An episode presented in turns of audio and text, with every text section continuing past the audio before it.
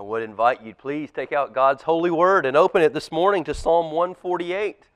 In Psalm 148, we find another call to worship, just a call to worship God. And in this text, we're reminded that the, the highest purpose of all creation, of everything, is to glorify God, to praise Him, to worship Him. Whether that created being is in the heights of heaven or down here in the depths on earth, the purpose is the same to magnify God, to know Him, to, to, to, to know His worth, and to worship Him with all that we are. That's our ultimate purpose in life.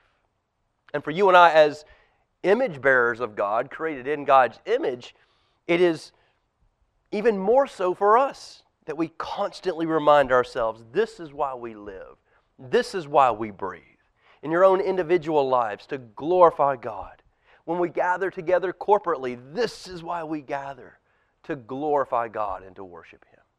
So, with that in mind, we come to Psalm 148, which drives this message home to us. So, let's read the text then we'll unite our voices and our hearts together in song, singing all creatures of our God and King in preparation for prayer. Psalm 148, verse 1. Praise the Lord. Praise the Lord from the heavens. Praise him in the heights. Praise him, all his angels. Praise him, all his hosts. Praise him, sun and moon. Praise him, all you shining stars. Praise him, you highest heavens and you waters above the heavens. Let them praise the name of the Lord, for he commanded, and they were created, and he established them forever and ever. He gave a decree, and it shall not pass away. Praise the Lord from the earth, you great sea creatures and all deeps, fire and hail, snow and mist, stormy wind, fulfilling his word, mountains and all hills, fruit trees and all cedars beasts and all livestock, creeping things and flying birds, kings of the earth and all peoples, princes and all rulers of the earth, young men and maidens together, old men and children, let them praise the name of the Lord.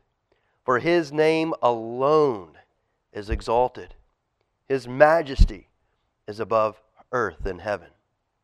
He has raised up a horn for his people, praise for all his saints for the people of Israel who are near to him. Praise the Lord. In verses 1 through 6 of the text, all the heavenly bodies are called to worship the Lord. The heavenly chorus to praise the Lord, to give him what he's worthy of. In verses 7 through 12, the, the, the, the scene shifts from the, the heavenly choir to the, to the earthly choir below. And all down here are called to praise the Lord. And the psalmist writes about the lightning and the hail, the snow and the clouds, the wind. All of these things do the bidding of God. He's sovereign over all of these things, He directs their activity. Worship this God. The towering mountains he talks about, and all the hills, they reveal God's transcendent greatness. Where did those majestic mountains come from? From a creator who's even greater than they are.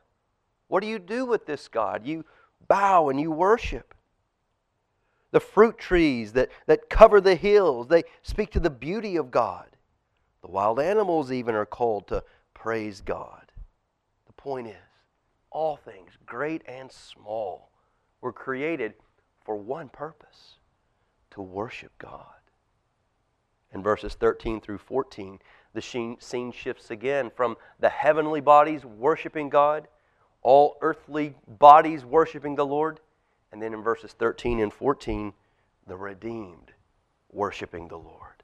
You and I, those for whom this great and glorious and transcendent God has given his Son Jesus to die on the cross, to raise from the dead, that we might know him, that our sin problem might be forgiven, that we might know him. Praise God. Praise Christ. And not only that, praise the Holy Spirit who is God's means of taking the work of Christ upon the cross and bringing it to bear upon a soul.